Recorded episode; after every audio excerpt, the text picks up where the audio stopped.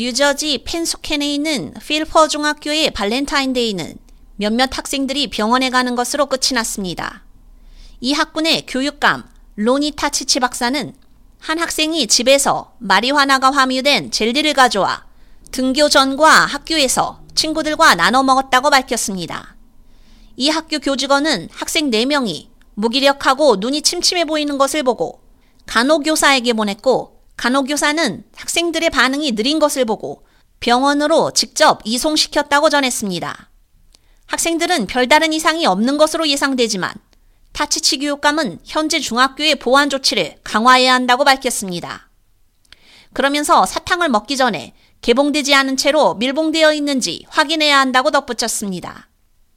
학교 관계자들은 아직 젤리가 어디에서 온 것인지 정확히 파악하지 못하고 있습니다.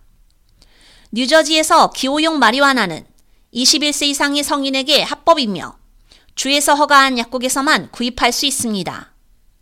타치치 교육감은 학부모들이 대마초를 구입한다면 집안의 안전한 장소에 보관해야 하며 자녀가 접근할 수 없도록 해야 한다고 당부했습니다.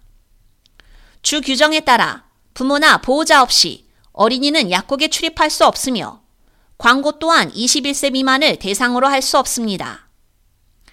로원 의과대학 정골의학과의 짐 베일리 박사는 대마초는 전두엽 피질, 해마 및 편도체의 발달 영역에 영향을 미칠 수 있으며 모두 집행기능, 인지, 기억을 제어한다며 청소년기에 마리화나를 흡연하는 것은 상당히 우려되는 일이라고 말했습니다. 펜소켄 경찰은 정확한 사건 경위를 파악 중에 있으며 학생들이 무엇을 섭취했는지 확인하기 위해 실험실 결과를 기다리고 있다고 밝혔습니다.